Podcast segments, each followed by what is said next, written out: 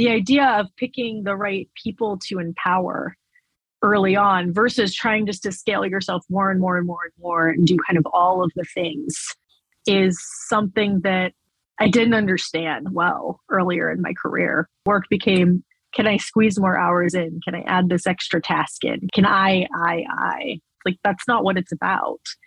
Ah, that's it's about such a good one, right? Yeah, Co- coaching the team, empowering the team, making sure that you are really thoughtful about bringing in the right people with the work that you need. Because the person you like the most, or the person that seems the most fun, or that doesn't matter. Does the person bring the right mindset to the table? Welcome to the Unlearn Podcast, where host Barry O'Reilly seeks to synthesize the superpowers of extraordinary individuals to think big, start small, and learn fast. Here's your host, Barry O'Reilly. Welcome to the Unlearn Podcast. On this show, I'm delighted to be joined by Cecilia Myers, VP Digital at CDW. Now, Cecilia leads CDW's product management design, demand generation, customer integration, and merchandising teams.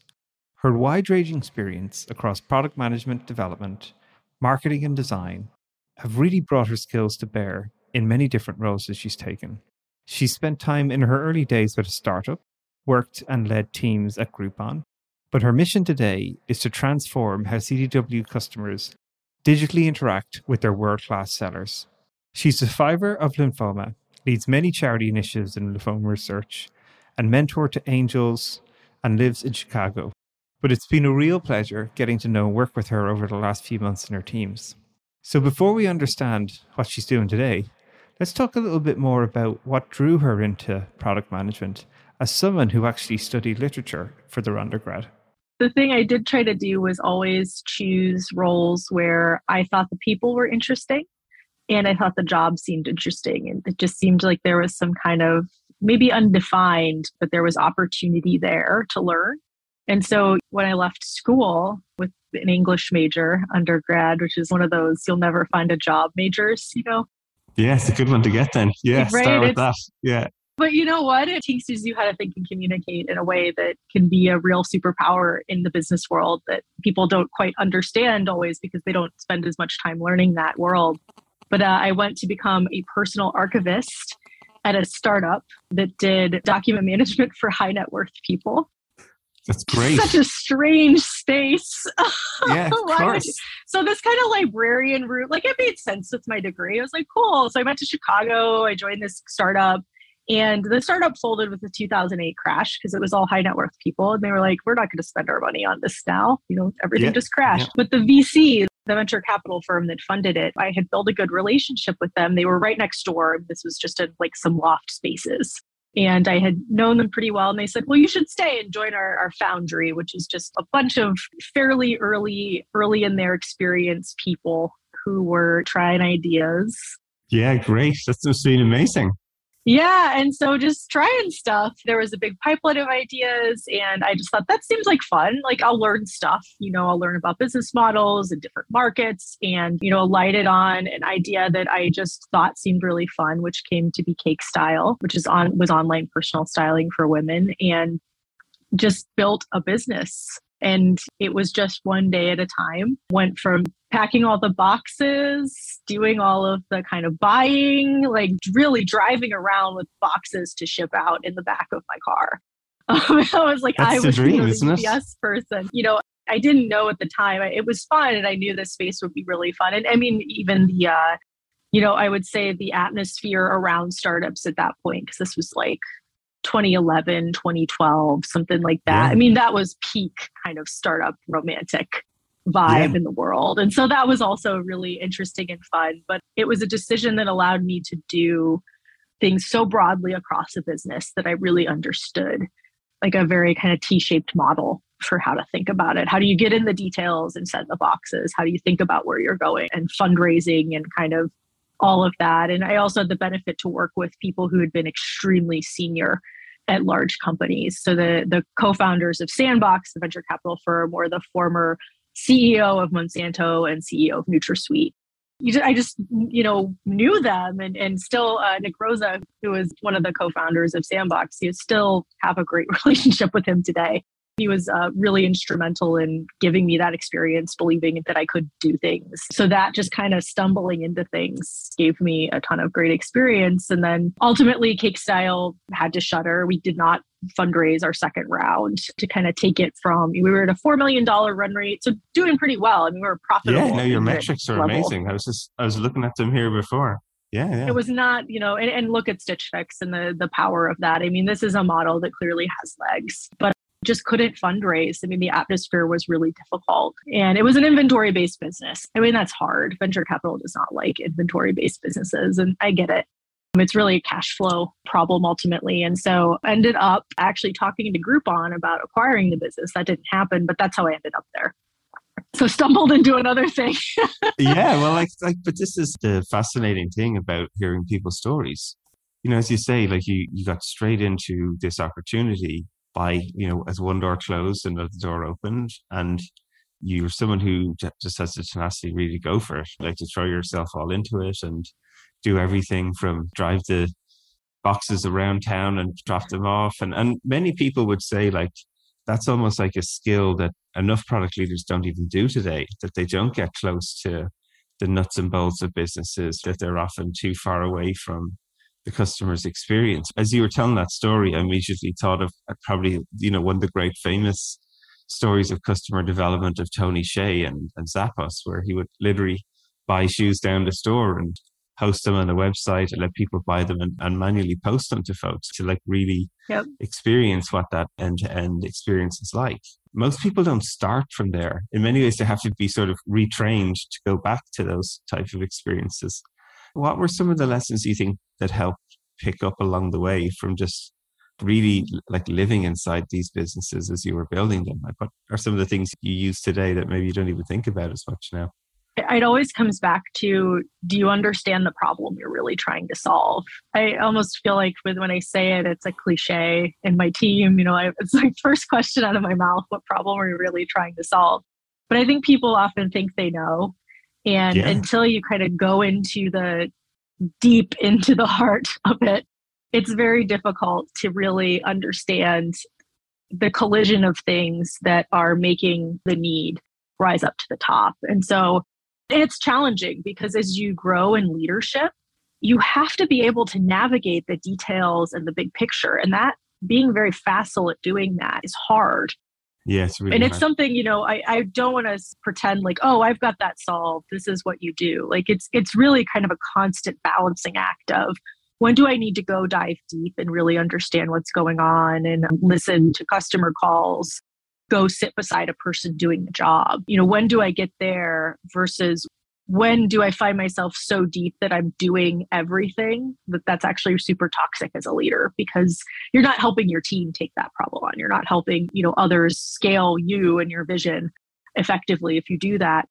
But I do think what I learned is that intimate knowledge of what is really happening is very difficult to replace. There's something to be said for being kind of a super smart non expert. I mean, this is what consultants do, right? And they aren't necessarily experts in any business, but they have good framework understanding. They come in, they can be really helpful in pointing things out, but they don't really know the business. And so there's some irreplaceable bit of knowledge that they don't have. And you're not really good until you have enough understanding about the business to really intimately understand what your customers need, what your employees are struggling with, and where the things are that are prohibiting you from growth or success. And so it's getting in some amount of details and getting your hands dirty. And it's also fun.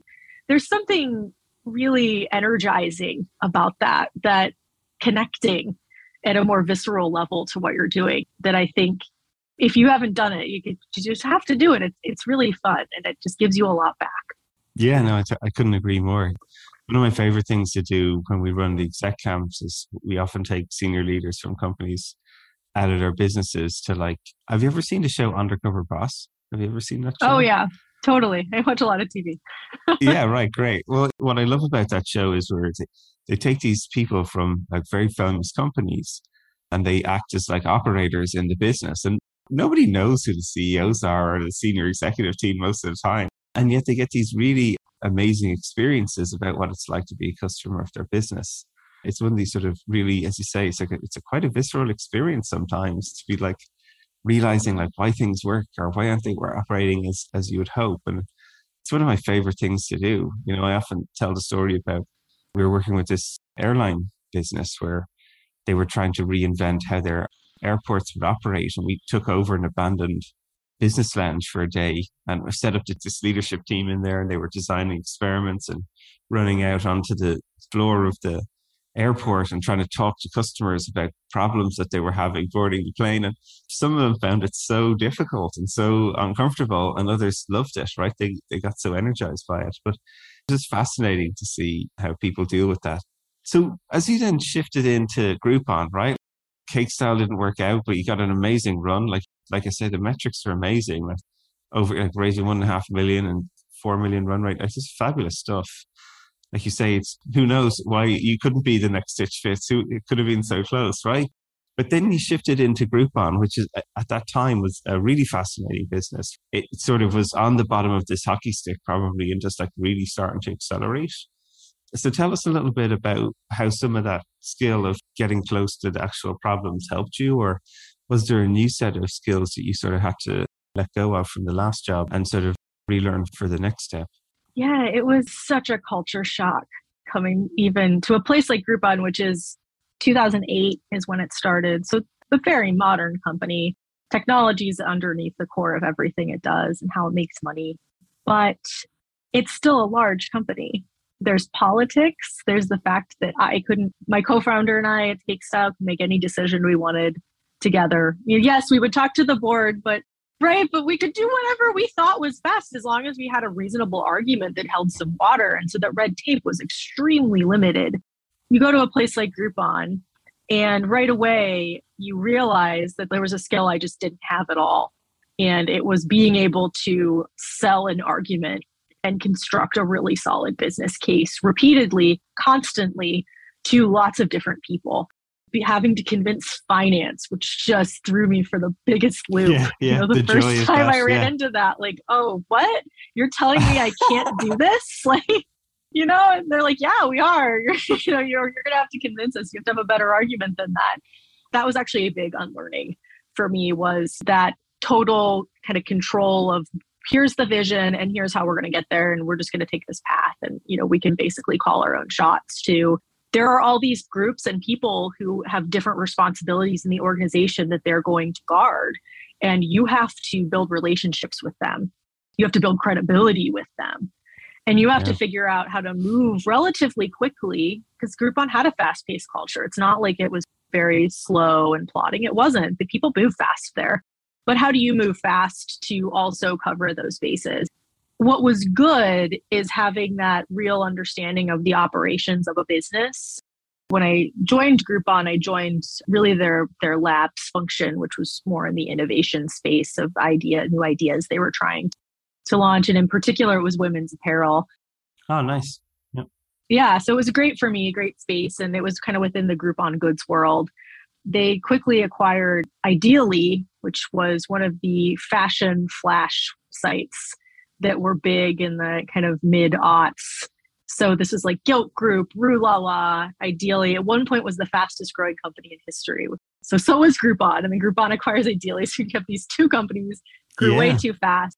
But at that point, Ideeli was fairly distressed and was really struggling with its business model. Groupon acquired it, and I was dropped on as the leadership team from Groupon. So on top of uh-huh. all that, I had to then not only learn all this bigger company stuff, but then also deal with integrating an acquisition. Integrating an acquisition that had some, you know, not so great financials, has its own struggles. That was a really good chance to exercise some of the skills I had before, which is really diving in deep to the model and understanding where the challenges were, understanding how to build efficiencies, etc. But also still having to really you when you have a startup the culture that you've built is the culture you've built yeah. when you acquire a company they have their culture you have the acquiring company and so there's a lot of concern suspicion like there's a lot to deal with there and so this was kind yeah. of a, a whole new scope in terms of leading people and managing teams that i really had to consider and learn quickly I think back to I started Cake Style, or if we had gone back and did it again now, the management, people management, and leadership qualities I've developed would make me so much better. There's so much that I've acquired, right? And that I'm still acquiring every day. But there's a lot that some of those experiences inside Groupon, especially in Groupon and Ideeli, really helped me with. Yeah, it's really tough, right? Some of these lessons you can only learn by doing them as well. I often think, right, like you can't yeah. read it in the book when there is an uh, acquisition, whether it's a friendly one or, or one that's actually more like a push for something. It's tough. People always have suspicion, like their identity. Who am I in this new culture? It's really funny as well that you mentioned this idea of like culture piece is so important as well from the start. One of the things in Nobody Studios that I think like the probably the third or fourth person we hired was the chief culture officer. Right, her name's Sachel, she's former employment lawyer, who was like literally defending people in these employee liability cases and was just like, I can't do it anymore. I need to get in and start changing the culture of companies. And it's really fascinating um, just listening to her talk so much about integration of like different people from different backgrounds, from different companies, from different disciplines. And it really keeps reminding me like just how difficult that is. And every company is different, just like every job people have is different, right? You're even telling your stories of when you were in the startup mode and going into Groupon and and now you're in a company like CDW, right? Like huge company, like twenty billion dollar, like just massive in terms of scale and size and impact that it's having, and like helping people go through that process because there's always integration of new folks, whether it's new people coming into your team, whether it's people that you're helping transition to new skills. Like it's a really interesting skill to learn. So, what would be some of your advice to people? You know, now if you go back to yourself, you know, in those early days and Groupon, like what would be some of the advice you'd give to people about how to do that well or how you would have done it differently even then? I think that I would consider a lot the idea of empowerment I would really focus on that a lot. The empowerment model that you learn as you scale up in your leadership, you just realize really quickly that you can't do it all.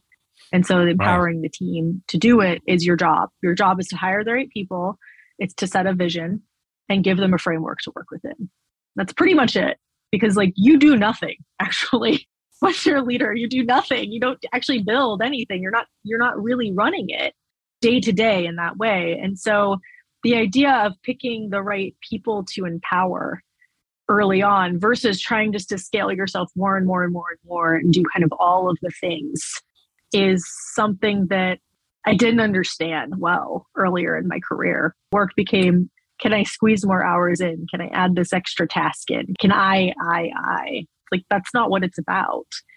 Ah, that's it's about such a good one, right? Yeah, Co- coaching the team, empowering the team, making sure that you are really thoughtful about bringing in the right people with the work that you need. Because the person you like the most or the person that seems the most fun or that doesn't matter if does the person bring the right mindset to the table? But that's really a big part of what i learned. And still like i said i'm still learning that the coaching and empowerment of a team is probably something that i will be continuing to learn about doing better right up until i yeah, till we cash out and say thanks very much for having us. Exactly. Yeah, it's it's That's so right. fascinating though. Like I think it's great for like I was just reminded listening to you as well. Like so much of our competency in especially in the beginning of our careers about executing things, like getting stuff done. Startups is all about getting stuff done.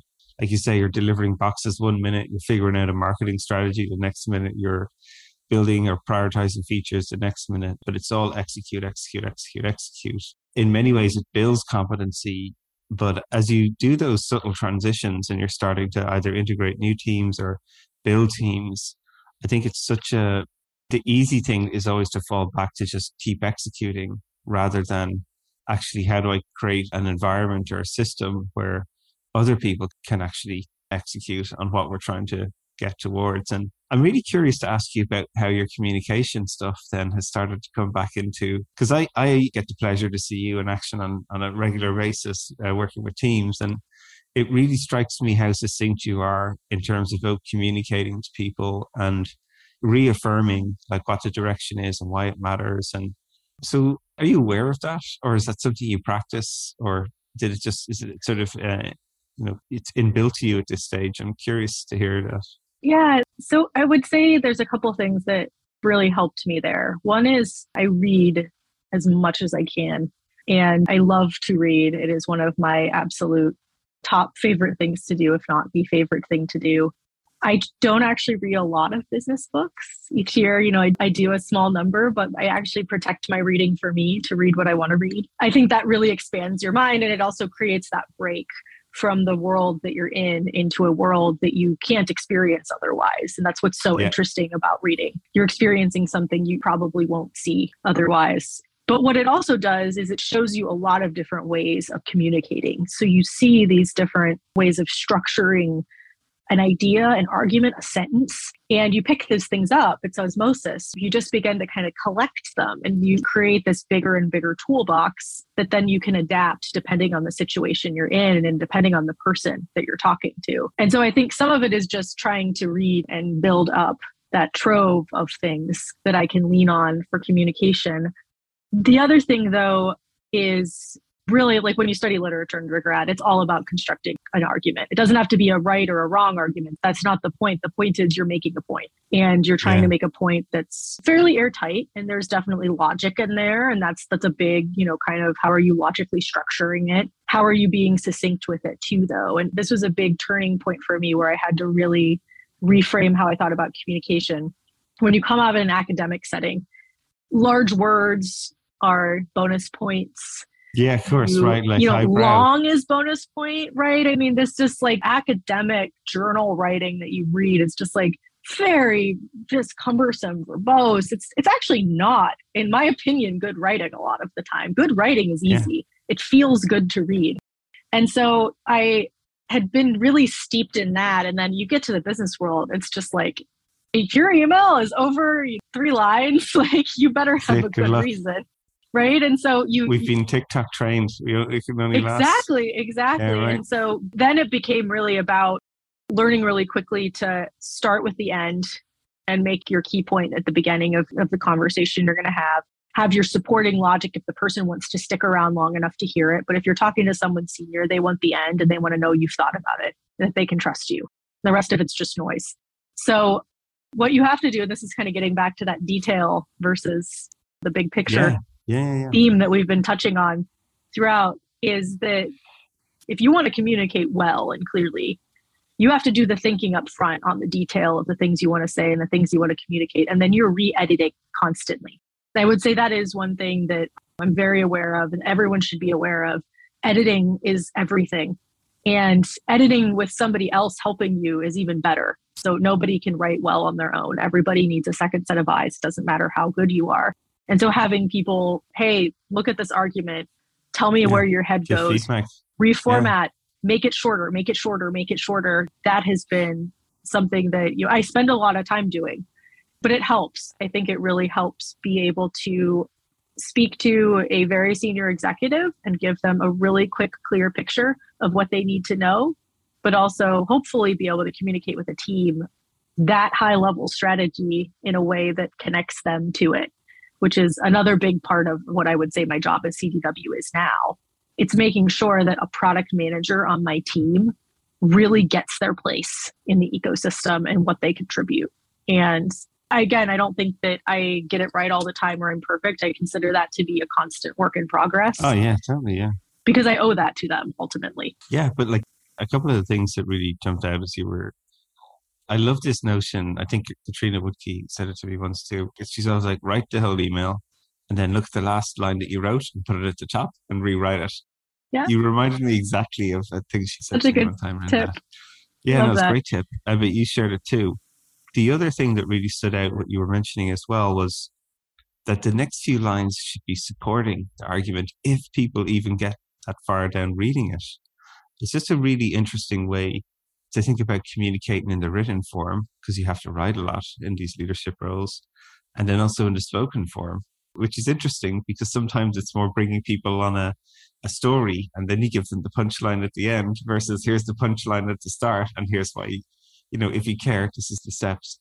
So it's really fascinating just to hear like these um, examples right? Because you know you're now like a vp of digital for cdw it's a huge company you know you've got lots of people to keep aligned and to keep engaged and for them to be offering up the challenges they're having, giving feedback to them. And it's all about communication in so many ways. So, what would be some of the other things that you've learned along the way about like helping people feel connected to the product vision that you're trying to create, helping people understand the journey that they're going on? And what are some of the things you've noticed in yourself about from when you were, as you say, in the good old days or back in cake style when it was you and your co-founder and you're the two of you in a room to say, right, we're going this way and, and shoot. Now you've got legions of people sort of out there like it, uh, it reliant on direction and feedback from you to help them make those decisions. It's really challenging and it's something that I spend a lot of time thinking about, talking with my leadership team about is how do I effectively scale myself to the team so that they feel connected? That's what I kind of boil it down to. And you don't have the thing you could do before, which is know every single person and build a deep relationship with every single person. You can know them, you can talk to them, you can visit with them, but you don't get that kind of one on one. Yeah, totally. You can't do a one on one every two weeks with a hundred people. You you can't do it. You would you would be in nothing but one on ones. And so what I try to do is one is I try to be as much myself as possible so that they feel like I'm a person that they can chat on Teams with a question. Like I am not one of those execs that sits with my team shut off, like you can chat me anytime. You know, I'll hop on a call. Like if you want to ask me something, and I've had people take advantage of that, and it always makes me really happy because, like, yeah, of course, it's like I really yeah. can do that ad hoc, and I'm happy to. But I also try to be really open with them about who I am as a person, and that's something I learned from John Seebeck, who brought me into CDW. He's always been very open as a leader, and I'd never seen anybody be like that before him. And yeah, it's great. incredibly effective. And it also makes him a, a really lovely person. But being able to just be myself to talk about things that are challenging and to let people know that like i'm a person things are hard for me too we're, we're really not actually that different i simply hold a different role in the organization that requires me to really be the central force of the vision but my respect and interest in the day to day is actually really deep as well. And also, you know, I have the same challenges of, you know, I've got a three year old and he gets sick. Yeah. And, you know, I have to, you know, have him running around in the background while, you know, I'm, you know, trying to present to the EC. Like these things happen too. And it means that those things are okay. It's okay to bring yourself. And I think that does help. Trying to do that as much as possible helps. And also, that uses a position of leadership to hopefully make others feel more comfortable about bringing themselves to work to the degree that they want to. Because it's easier for someone like me in, in a VP role because I've kind of got support of CDW to be able to say, I'm going to cut out and go get my kid. If I can do it, though, I hopefully that means that they feel like they can do it too, which is what I want. It's fabulous, right? And I think, again, it's one of these great lessons that maybe the perspective is that we sometimes you have to create a persona almost of what leader you you think you should be. And that takes energy and it takes you away from being your best. Similarly for me one of the biggest ahas I, have had was like it's actually the best person to be is myself. I still remember i was actually doing a talk one time and one of my buddies at thoughtworks at the time his name's sam newman. He's very funny and he's very candid I was giving a talk, and at the end of the talk, I came off, and he was like, "Who was that up there?" I'm like, "What do you mean?" He goes, "Who was that?" Uh, I was like, "It was me." He goes, "That's not you. I don't like that person up here. They're not you. Who are you trying to be?" And it just made me laugh, and I was like, "Oh my god, yeah, maybe I am trying to be." You know, somebody I think people want me to be when I'm like giving a talk or talking to people or whatever it might be. And it was one of those big aha moments for me where it's just like, actually, yeah, I, I should just be myself. And you know, it just it takes no energy to be me. And like you say, like it's really helpful, I think, because it makes people feel approachable. Your your team will offer up challenges to you and normalize a lot of these behaviors. Like you say, we often joke about chasing our I have a two and a four year old running around yep. smashing through calls all the time. I love it. Right. And but you're human, as you say. And I think that's a really empowering way actually and an empathetic way for people to lead. I love seeing more of that in folks and encouraging as well because the feedback most people share is that they they're willing to offer up like difficult information to share like something didn't work out that they tried or yeah yeah they are struggling with situation at home or wh- whatever it might be that's impacting what they're trying to do their best. And you get great information because people can see you're human. And I think that's a, a really powerful tip for people to remember that you don't have to create a persona. You can, you can actually just be yourself. That's right. And I think that it's also that it's not going to hold you back to do that. Right. It's going to help you go faster. Yeah, that's it. Right. Or it can just help you get the support you need. And, you know, when I joined CDW, I was three or four months in and I was diagnosed with lymphoma, which is like, you know, oh, had wow. a new baby at home, diagnosed with lymphoma, brand new job. And, you know, the instinct is to you worry if I share this, it's going to hold me back. People are going to think, oh, she's sick. We don't want to give her things. She's not going to be able to work. She's not going to be able to achieve, you know, what we need her to. So there's this instinct to keep it to yourself, but you can't I mean, you can't keep that to yourself. It's too physically obvious that you're sick.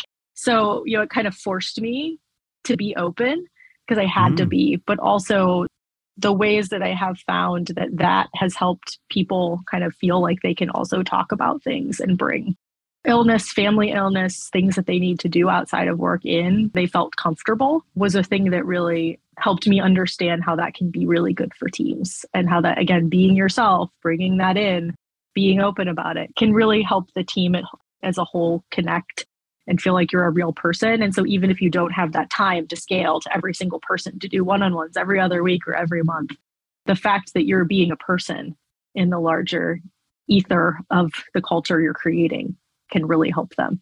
Yeah, no, it's fabulous. No, I love it. So looking forward then, what are you most excited about? You know, like you're in the middle of building or transforming a business to be a technology led business, fascinating project to be part of. What are you looking forward to and excited about?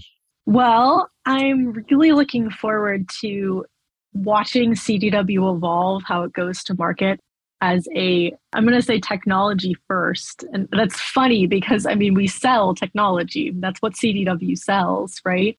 So in that way of course we're technology first but i think in the way we go to market and the way we enable the relationship between us and our customers and our partners that being technology at the heartbeat of it. To be at the center of that with some of my other you know partner groups especially technology it's really fun. You know i honestly like i want to see the day when we're watching a tv ad for cdw and the stuff we've built is what they're showing on the screen. I mean that is kind of the ultimate for me for the team yeah, yeah. right? I just i want them to see oh my gosh this new you know digital homepage we built this new kind of experience that we built for our customers. You know that thing that i you know, was in the trenches on the design screens and the data fields and all of that just grueling stuff that people have to do to bring these experiences to life in a way that feels easy.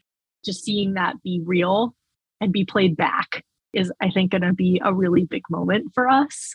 So that's something I'm looking forward to. I'm looking forward to also, you know, one of the things when I joined CDW is, I mean, it was pre kind of any of this transformation happening.